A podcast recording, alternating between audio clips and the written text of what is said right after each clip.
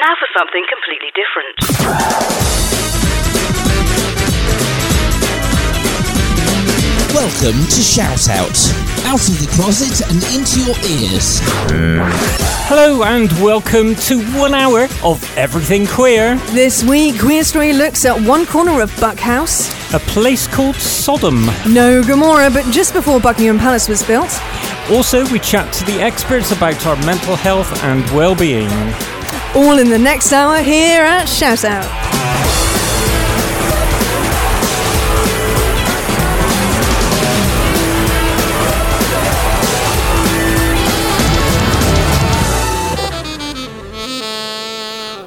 Doom ba doom, come on, people.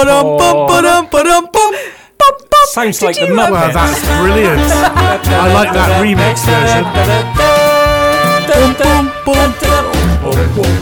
Well, there we are. Gosh, you caught me unawares.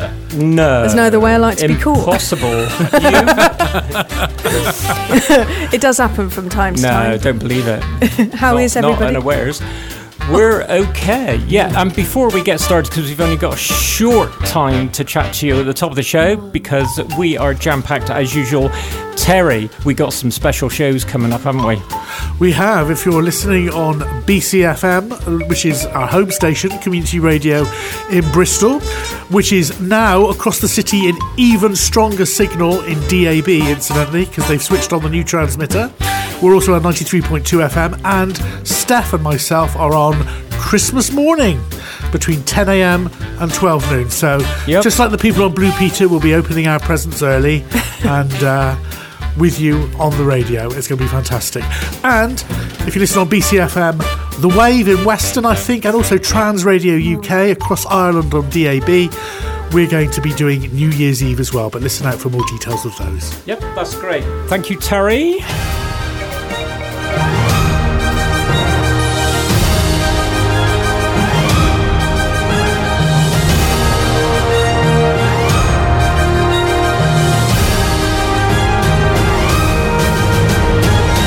The Shout Out Listeners Awards are now open. Comprised of 23 awards in five categories, they're your chance to tell us who you think is your best of the best. Round one is open nominations. You can nominate anyone for any award. Nominations will close at Christmas and then open again for the finals in January. Then join us live at the Old Market Assembly in Bristol for our award ceremony sponsored by Yugo, where we'll announce the winners. To cast your nominations, go to shoutoutradio.lgbt forward slash awards.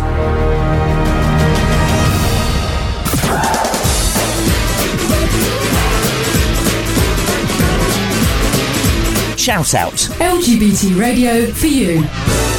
The Shout Out Podcast. Mannheim Steamroller, very um, not well known in the UK actually, but every till point in every supermarket in the US.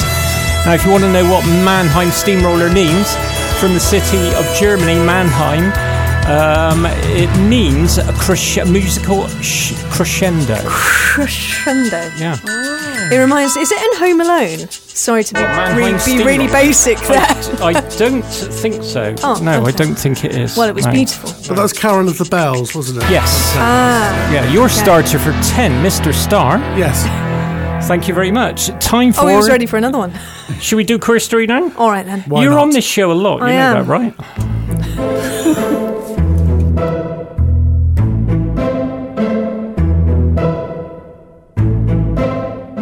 On today's Queer Story, we're talking to you about 18th century gay subculture and the high likelihood that Buckingham Palace was originally the site of a gay brothel in the 1600s. Yes, you heard that right.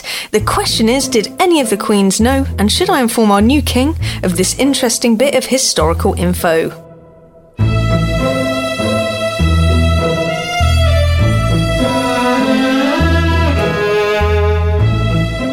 Mary McKee wrote a fantastically interesting article for the British Newspaper Archive, noting that many historians have suggested that 18th century London was home to a flourishing gay subculture, with molly houses at the centre of the social scene. What? You're telling me that LGBTQI plus people haven't just existed in the last 70 years? Shocker.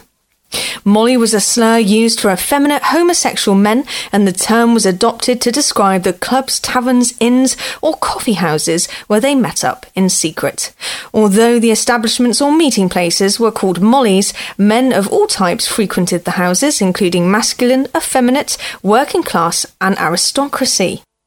And of course, in the 18th century, being caught in a homosexual act or the act of sodomy could have meant time spent in the pillory, penal service, transportation, or even a death sentence, depending on the case and the evidence.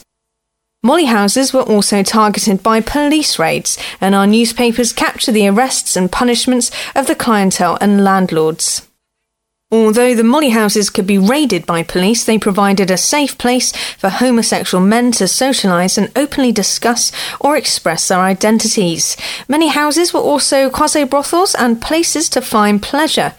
Historian Rictor Norton identified that many of the houses were located around London's Covent Garden, Moorfields, Lincoln's Inn, and the Royal Exchange. They tended to be in areas known to be home to high levels of prostitution and crime. To understand the history of the Molly House, we must look beyond the newspapers. We now have a contemporary description from the journalist Ned Ward's The Secret History of London Clubs, published in 1709, where he described the Molly's clubs as a place where a curious band of fellows met and held parties.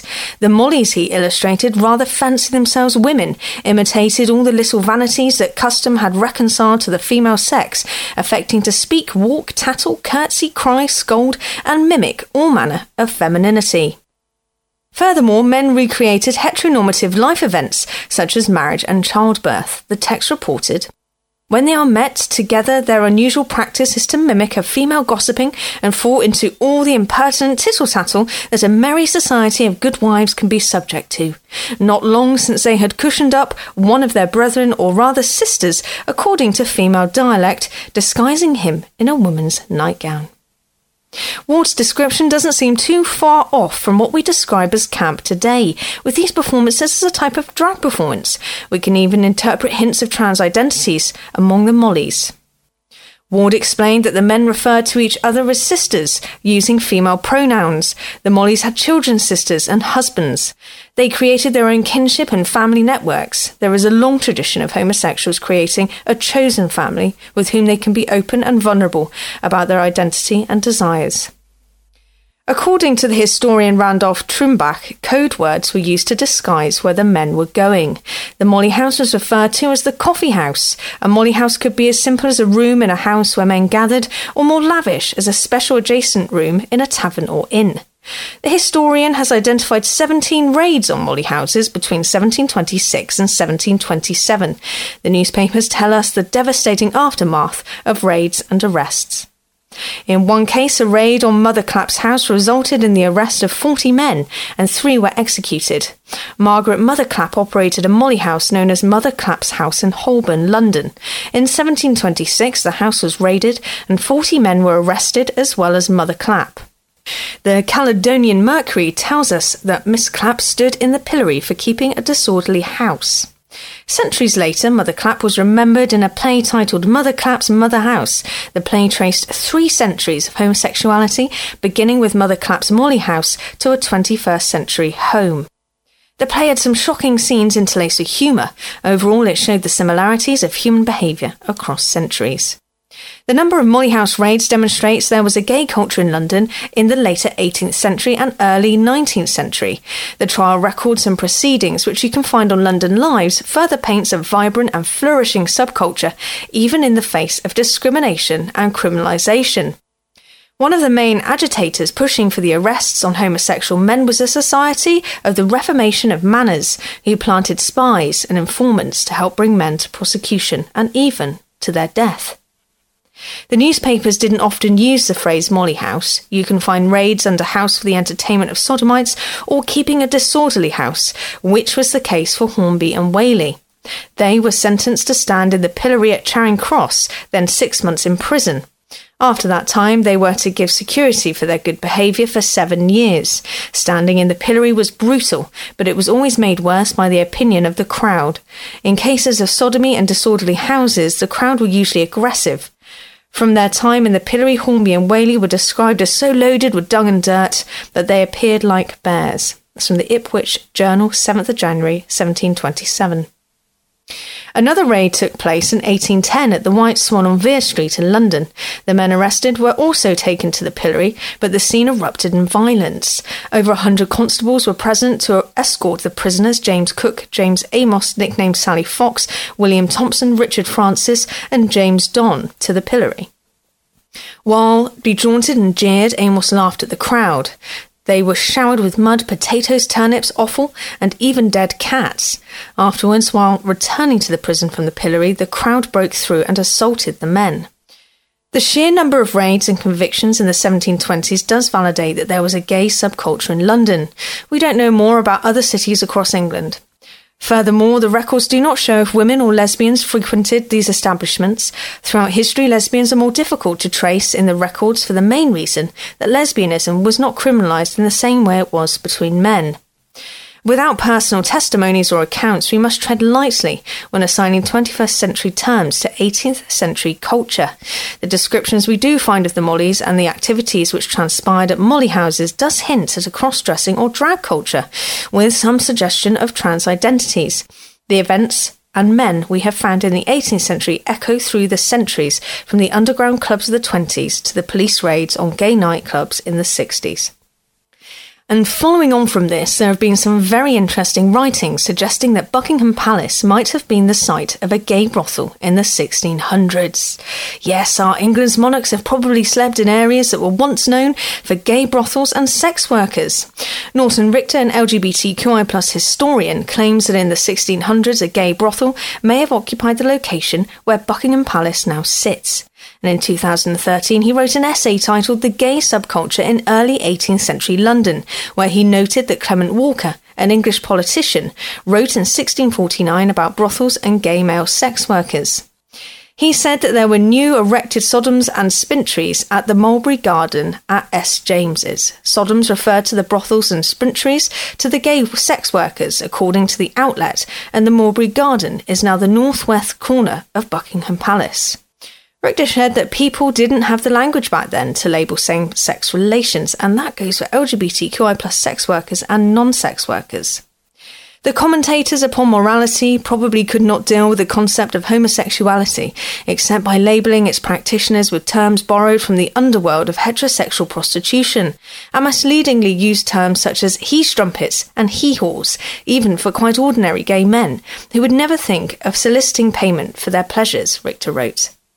He added that court documents at the time show that many of those caught in the act weren't participating in sex work, though. But the records of trials suggest that these mollies engaged in sex for pleasure rather than profit. The historian also pointed out that some high profile figures were open about their queerness. For example, poet John Wilmot wrote at the time, There's a sweet, soft page of mine does the trick worth forty wenches. And in another poem, Wilmot wrote more explicitly, Nor shall our love fits, chorus be forgot, when each the well looked link boy strove to enjoy, and the best kiss was the deciding lot. Before I bring this queer street to a close, I thought I would share some more interesting facts about our LGBTQIA plus history. Such as, it's been noted that the Archbishop of Canterbury's wife had lesbian affairs whilst at Lambeth Place. Mary Ben Benson had been railroaded into marrying the future Archbishop of Canterbury, Edward Benson, at the age of 12. Though she had five children with him, she apparently very much disliked him, especially hating any form of intimacy, probably because she was a lesbian. Ben had a number of affairs with women during her marriage, most famously Lucy Tait, the daughter of Edward Benson's predecessor, Archibald Tait. After Mary Benson's husband died, she and Lucy Tait set up house together in the Sussex Downs. And gay couples got married in Georgian London, usually in molly houses, although getting married was a euphemism for sex in Georgian London. It also meant a gay marriage ceremony, not in any legal terms, of course. Rictor Norton, author of A Molly Map of Georgian London, writes how one Molly wedding was celebrated between the butcher Thomas Coleman, a French immigrant, and John Hyans, aka Queen Irons. A ditty was sung to mark the occasion. Let the fops of town upbraid us for an unnatural trade. We value not man nor maid, but among our own selves will be free. There were even bridesmaids, Miss Kitten, street robber James Oviatt, and Princess Seraphina, cross-dresser John Cooper. Some Molly houses were run by two married men, such as Robert Whale and his partner York Horner, who ran an establishment on King Street, Westminster. And of course, there was Anne Lister. If you caught my four part queer story on Miss Lister, you would have heard that she was the first lesbian to ever get married, all the way back in 1834, to her love, Anne Walker, whom she spent her whole life with until her unfortunately early passing. The ceremony took place in the Holy Trinity Church, Goodramgate, York, which is now celebrated as the birthplace of lesbian marriage in Britain. It's because of the detail written within Lister's diaries that we are able to know so much about contemporary life in West Yorkshire, including her development of historic Shibden Hall, her interests in landscaping, mining, railways, and of course, women. Many entries were written in code that was not deciphered until long after her death. These graphic portrayals of lesbianism were so frank that they were thought to be a hoax until their authenticity was confirmed. If you haven't read about her life, you should, because it was quite incredible and has now been made into a fantastic BBC TV series called Gentleman Jack, the nickname given to Anne because of her masculine attire and behaviour, of which she was known for and loved for by her family and wife. She was bold, fearless, and unapologetically herself, which was incredible considering the time in which she lived. And that brings me to the end of this episode of Queer Story. I have definitely found this an interesting subject to research and learn about, so I hope it has been a unique listen for you all.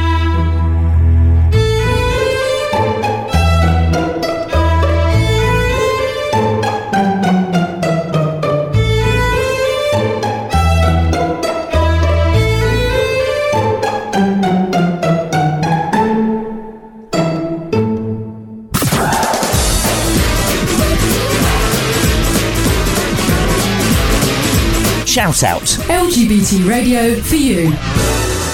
The Shout Out Podcast. Gene Pitney and Marc Almond. Now, I think Marc Almond was gay and Gene Pitney wasn't. I think that's the right way round, Right way isn't it, Terry? round. Thank yes, you. absolutely correct.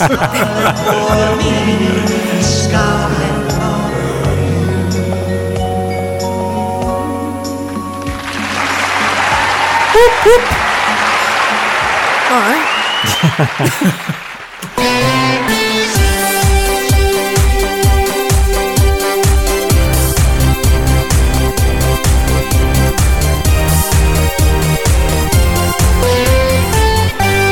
This is Shoutout News on Thursday, 8th of December.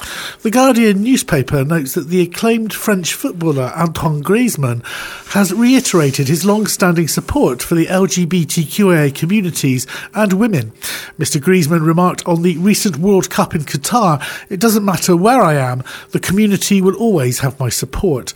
Mr. Griezmann has appeared on the cover of the celebrated French gay magazine Têtu and has also told journalists, "Homophobia isn't an idea, it's a crime." A crowdfunder has been set up to help trans person Nate, whose life has been turned upside down after the theft of their home, a camper van, on November 1st. In a moving article for the national LGBTQIA newswire Pink News, Nate describes the items that have been irreplaceably lost by the theft, including a photograph of them at their first Trans Pride event. Nate has been studying herbalism at a school of ecological herbalist medicine in Devon and says that while the police have just treated their home's theft as just a small vehicle crime, the transgender community, the wider LGBTQIA plus community, and the herbalist movement have recognised what a blow this was and have rallied around with emotional and practical support. If you want to visit the crowdfunding page to help Nate, then please pop along to our website for a web link. Pink News reports that the Charity Commission has launched a statutory inquiry into the transgender youth charity Mermaids. The Charity Commission said that it will see if Mermaids' governance is, quote, appropriate in relation to the activities the charity carries out, which involve vulnerable children and young people, as well as their families. Mermaids has said that it will cooperate fully with the inquiry and says that it accepts that it has some challenges to address. But some LGBTQIA plus people have hit back at the Charity Commission, with one tweeting that the Commission was pandering to prejudice. The National Secular Society, which campaigns against religious privilege in civic life and against fundamentalism in its many forms, has largely welcomed the results of the most recent census, which found that less than half the population now describe themselves as Christian. Dr. Adam Rutherford uh, for Humanist UK added millions of non religious people in the UK today are leading humanist lives, fulfilling meaningful ethical lives on the basis of reason and humanity. Both the National Secular Society and Humanists UK have a long standing commitment to defending LGBTQI people from the antics of religious conservatives and fundamentalists.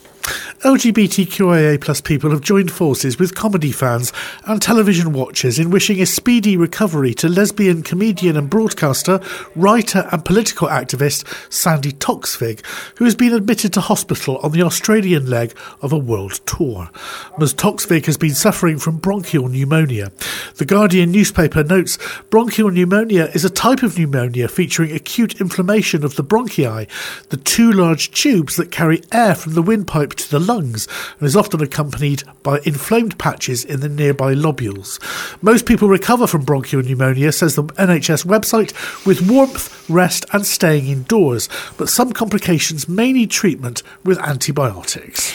30 years ago, this coming January, a new Brash boy band took the charts by storm, winning the hearts of many a teenage girl and enjoying a significant gay male following thanks to a canny tour of gay clubs and a style that was heavily influenced by gay SM fashion. The band was, of course, Take That, and their first chart topper, Pray, was in the top 40 in January and February 1993. To mark 30 years of that heady time, National Radio Network BBC Radio 2 will be spending two hours in the company of Take That's music on New Year's Day. Cat Deeley will be presenting and says, I was a Take That fan back in the day and I'm a Take That fan today. So I can't wait to welcome the first day of 2023 live on Radio 2 by playing two hours of their hits. In sports news, Bristol 247 reports that two local hostelries have received nothing but support from their regular customers after electing to take practical steps to protest the oppression of many groups of people, including women and LGBTQIA plus folks, by the World Cup host state Qatar. Wiper and True, which brews in Old Market and also trades through local pubs, has released a drink called Beer for Good in reference to Qatar and has also elected not to show World Cup events at its main outlet, the Wiper and True tap room. Meanwhile, the Plough at Easton, which has been home to the left leaning Easton Cowgirls and Cowboys football and sporting teams for decades, has said that in keeping with their principles, they will be making a donation to charities working with people oppressed by the Qatari autocratic state. Customers are encouraged to dig deep too, and on day one of their appeal, over £1,300 was collected. And finally, LGBTQIA plus people in and outside of the church are welcome to the annual carol service organised by One Body, One Faith, a project of inclusion and equality working across several Christian denominations. Big Queer Carols is organised in collaboration with several progressive Christian groups, including Affirm, the Open Table Network, and the Gathering Cardiff.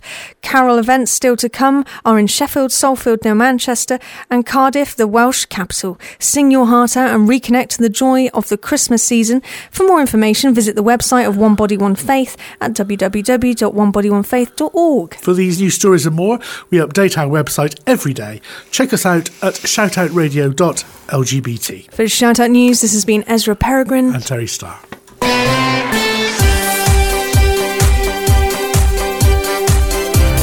Shout Out News. National and international LGBT news for you.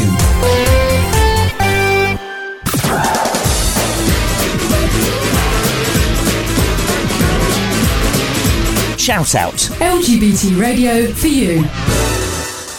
The Shout Out Podcast. Nelly Furtado. She's like a bird.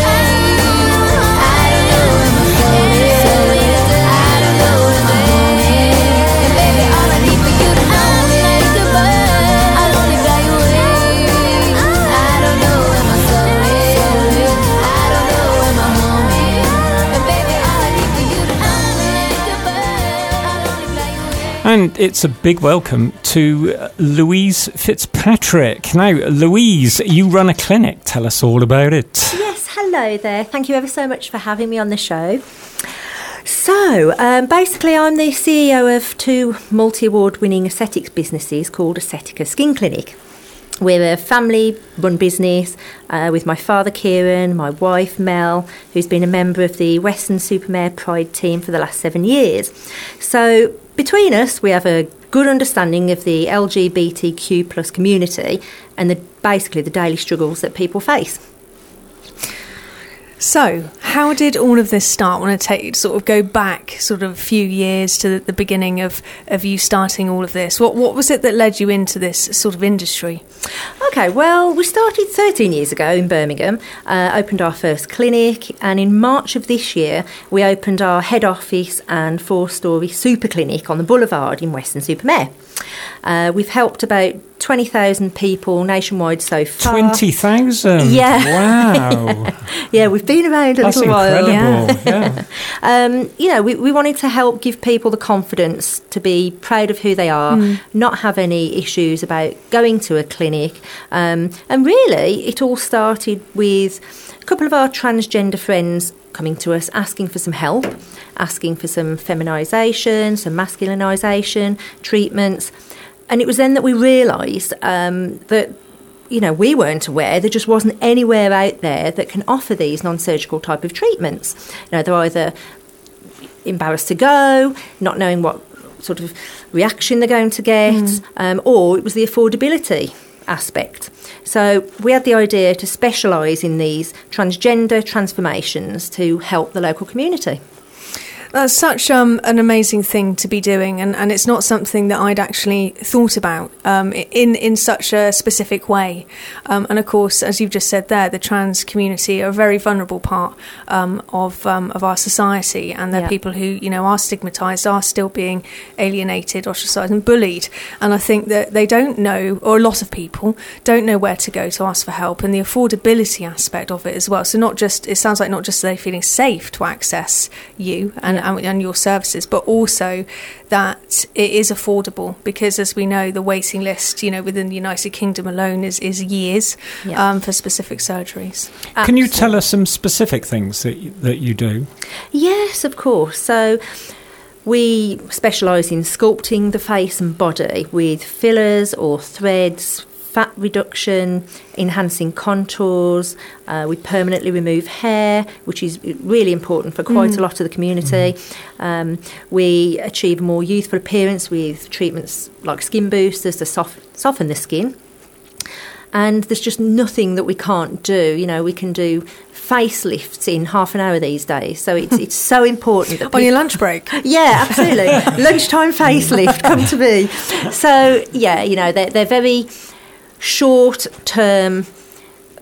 But long gen, long gen, gosh, get my words out. Longevity. Longevity, thank you. Treatments that people are paying, you know, a lot cheaper than they are for a surgical option. There's a mm. lot less downtime, and therefore they're getting a lot more money for their, uh, a lot more value for their money. But mm. also on the mental aspect, they haven't got, as I say, the downtime, the risk of anaesthetic, etc., mm. and then the fear of going under a surgical operation.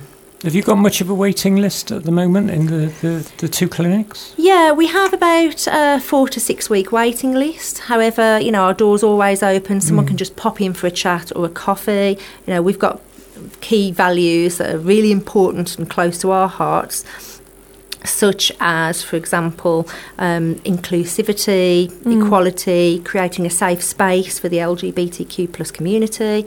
And so we, we just welcome anybody to come in at any time. You know, they haven't got to buy a treatment. If they need some help, just knock the door. That's really wonderful as well because I think sometimes for a lot of people it's just getting through the front door of anywhere um, to access anything. Yeah. You know, it's that nervousness, and again, you know, when people are already feeling vulnerable, it's it's quite a tough thing, isn't it, to sort of just you know knock on a door and say, you know, I'd like to talk about this, and um, you know, when you when you're a trans man or trans woman um, or, or non-binary, and you, there's certain things that you're interested in, what who better to speak to than somebody who's got this this amount of experience and also understanding because you're part of the community yourself. Yeah, absolutely. I mean, we, we recently had a transgender client that we treated. They wanted feminisation treatments, couldn't afford the surgical option route. Uh, and that included cheek, lip, chin enhancements, and laser hair removal. Um, when I pa- when I finished the treatments and passed them the mirror, she literally burst into tears. Oh wow. Yeah, it was um, it was heart wrenching, but at the same time, you know, that's why I get up in the morning. That's why I do what I do. And she actually said to me, "I finally feel comfortable in my own skin," and that's all I needed to Yeah. hear. You know, Absolutely. Is, is there anything that um, seems to be more popular, so to speak? Is there certain things that people seem to come to you for more? Yeah, I mean, we offer bespoke individual packages, you know. Not everybody wants the same thing, and we understand that. But it's it's a lot of hair removal. It's an awful lot of dermal fillers or a natural filler. Obviously, lip enhancements for um, feminization, chin sculpting, or we can, you know, sharpen the jawline, all sorts of things. But it's mainly fillers, cog threads, and hair removal, I would say, as mm. well as things like line and wrinkle treatments. Mm. So it's it's we offer fifty different types of treatments, so we can we can mix and match to anyone's specific requirement. Now, a question um, that is quite close to my heart. When I was years ago, I was going through laser treatment, um, and it didn't work on blonde hair. Aha. It was only the dark hair. Right. So, is that changed now? Has technology moved on? Yes, absolutely. If we if somebody has white or blonde hair now, with the standards in laser hair removal equipment, we can now treat anybody, any colour, any skin type. So, yes, is the answer to that. We can That's good to hear. Yeah, permanently remove hair for anybody now. That's amazing, Excellent. actually, because it's Yeah. something you know that you've shared um, before. Well, uh, like I um, said, but it not got on rid of radio. the, the dark hair off my face, but I was left with like Mm. it's only soft blonde hair. Yeah. But it's nice to know that the treatments have, have come forward, and Mm. now that trans women out there can actually feel confident that their the the blonde hair on their face can also be got rid of. Absolutely. Yeah. Six to eight treatments is the average, but uh, you know where we are. You know, Well- well- come and visit Yes. us. Where are you again? We're on the Can you tell by the accent? Birmingham. No, no, no, no, that no. Weston-super-Mare now. yes, yes. Luckily for you, we're on the boulevard in Weston-super-Mare. Fantastic. Right now, so people can get in touch with you. Obviously, you've got a really lovely website which I've been onto. Oh, Um, so give us a website address or your social media. Yeah, sure. So our website address is www.aestheticaskinclinic.co.uk. Uh, telephone number is 01934 310 or Facebook Aesthetica Skin Clinic WSM or Insta Aesthetica Clinic. Really easy. That is. well, I hope um, I hope there's been uh, some people listening tonight um, who now know that there is something available where they're going to feel um, safe and uh, get something for themselves that will ho- hopefully um, make them feel you know more comfortable in their skin, a bit more euphoric. Lovely. Well, Thank you for coming on. Thank you, been, it's been an absolute pleasure. thank, Thank you you. ever so much. Lovely to meet you. The Shout Out Podcast. Weakened. I wonder why he left out the E Weekend. in the end bit. Weakened. It's not weak. Maybe weekend is copyright. Well, people say weekend, don't they? But it's weakened. maybe he's been weakened by his weekend. Maybe. Because Yeah. we all know, um, you know, his most fam- famous song was "I Can't Feel My Face When I'm With You," which uh, Wow. That's his famous song. Is it? I haven't made it up. Okay. I can feel my face. when I'm with Thankfully, that was the clean UK edit, not the clean European edit. Oh, is that Which, different? when it? you find out and you play the clean European edit and you think it's okay for the European market, it's not. They, they have different standards, don't they? On continental radio, they play uh, they play a lot of songs with swearing in it. It's quite acceptable on daytime radio. In, I in have France jingles um, with the F word in that are legal across Europe, but Yeah. not in the UK. Yeah. yeah, very, So it's to be very odd. translated. Now we're joined by Tara, who's part of the team, but you also Yeah.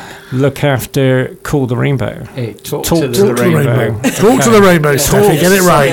I, well, I'd get you to slap me, but there's a That's all right, screen. in, to do that. Talk to the rainbow. there's a the bulletproof rainbow. screen in between us. I feel like I'm in a taxi. It's, o- it's only to it's only to uh, defend you, to be Yeah, honest. that's right. Yeah, just in case. Yeah, But so yes. Do you want to? So we're two years old now. Yeah. Two. Yeah, How we've time around for two flies. years. Yeah, and I remember when I first interviewed you at With Hugo. Trans Pride, wasn't it, in uh, Southwest Yeah. in Bristol. um, and you were with Hugo, Yeah. who was sadly passed on. Yeah. But but Talk to the Rainbow continues It in does your continue. stewardship. Then- yeah, yeah, and yeah. we're going to change it from a limited company to CIC eventually. That's the plan. So Okay. it becomes a, Okay. a community How many people have you got actually now as clients, like regularly? Oh, we've had we've had, I think we're coming up to 400 clients Mm-hmm. Whoa, really? in two years. Wow. And there's quite a few of us counsellors because for Yeah. those of you who don't know, I work for Second Step, but I also work for Talk That's to the right. Rainbow. Yeah. Um, and I met, well, not, and I met Tara a long time ago now, but uh, we got talking, didn't we, at Trans Pride? That's when you were talking to me about Talk to the Rainbow. Yeah. Uh, little did I know that I'd be joining you, and Yeah. um, it's been quite an amazing experience. Uh, so how many counsellors have you got then to look after 400? Well, this that's 400 gone through the doors. So some Yeah. people have come Ah, and see, gone. so they've dropped it's not off. continuous. Okay. So, Yeah, so yeah. different therapists still run. You know, I've got 10 clients. Some other people have got, I think, 20 clients, got 25 six. clients. What have you've got? Six. And you know, there's others got two or three, and Yeah. some people specialize in couples counselling, and Mm. some people specialize in trans clients, and some people, Mm. you know, it depends what their interest is as a therapist. Hmm. So what we try and do is we try and fit, we try and work out best fit, and we give clients options, which I think sometimes confuses actually. So most organisations just give you a counsellor. Yeah. We Yeah. might give you two or three options.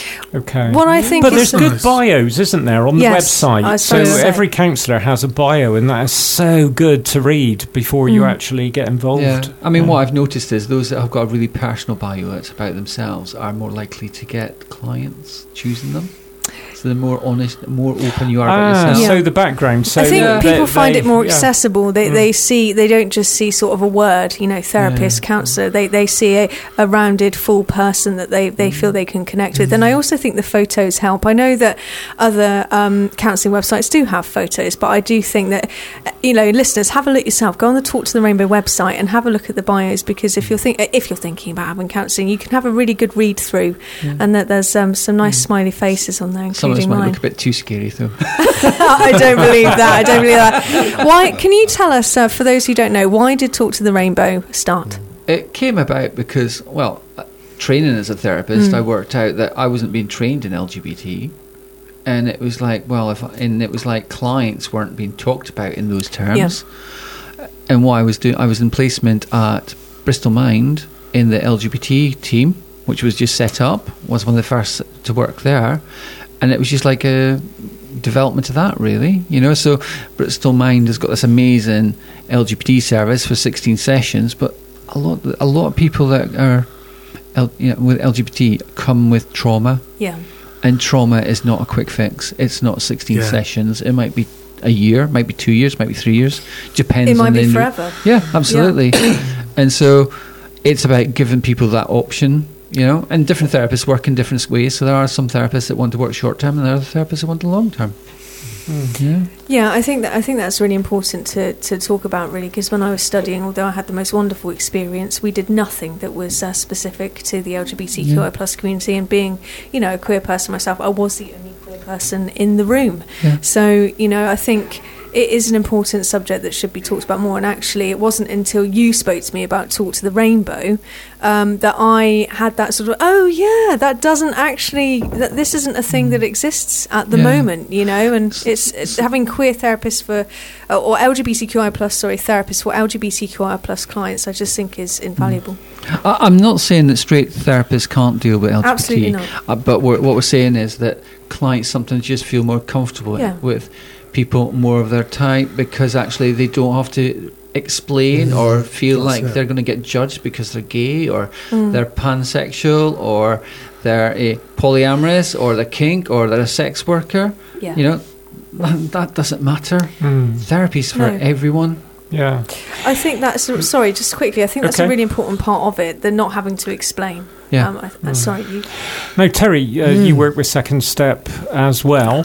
Um, Yeah. Now, there are quite a few numbers out there, aren't they? Um, now, um, I think, as if you've got all the. No, I know the Samaritans, Samaritans is one of those on- that's always there, 24 7 both, for you. both Britain and for our listeners that are tuned in on Trans Radio UK across Ireland, the number is the same. It's 116123 for the Samaritans, 24 hours a day, seven days a week. Of course, you know, the the original listening service, if you will, set up in the 1950s and still, you know, doing their, you know, non-judgmental listening ear. There's also, of course, a network of gay switchboards, what mm. used to be called gay switchboards, which are now LGBTQ plus switchboards. The national one in London, I think Ez might have the number, but if you go to switchboard.lgbt, you will find the number of them. You can send them an email as well. You can send an email to the Samaritans as well, actually, if you don't want to talk directly on the telephone. Right. And there are lots of regional groups as well. Have you got some numbers there? Um, I've Yes. got, uh, I've- I've got one of the numbers I've got is for Galop, which is a LGBTQI plus hate crime helpline, and they've Mm. also got an LGBTQI plus domestic abuse helpline and a conversion therapy helpline. So they're all really important, to important. So the hate crime helpline is 0207 704 2040.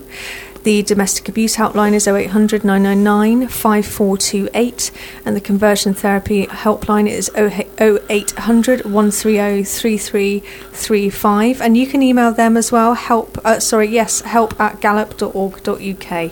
Um, if you um, are, are, you know, needing to, to reach out um, and you have a smartphone or a laptop, um, and just type in LGBTQI plus helplines, um, loads will come up. Of course, there's if you're younger. There Well, is- that's it. there is that indeed. was, that was abrupt. yeah, so- sorry to cut you That's off. right. Out of time already. Not that we're full of hot air or anything. Stand by for some Christmas and New Year shenanigans over the next few weeks. Plus, we'll be with some of our stations with a New Year special starting 8 pm on the 31st, going through to 1 am on the 1st of January 2023. Catch up at shoutoutradio.lgbt. Until next time, bye. Bye-bye. Bye-bye.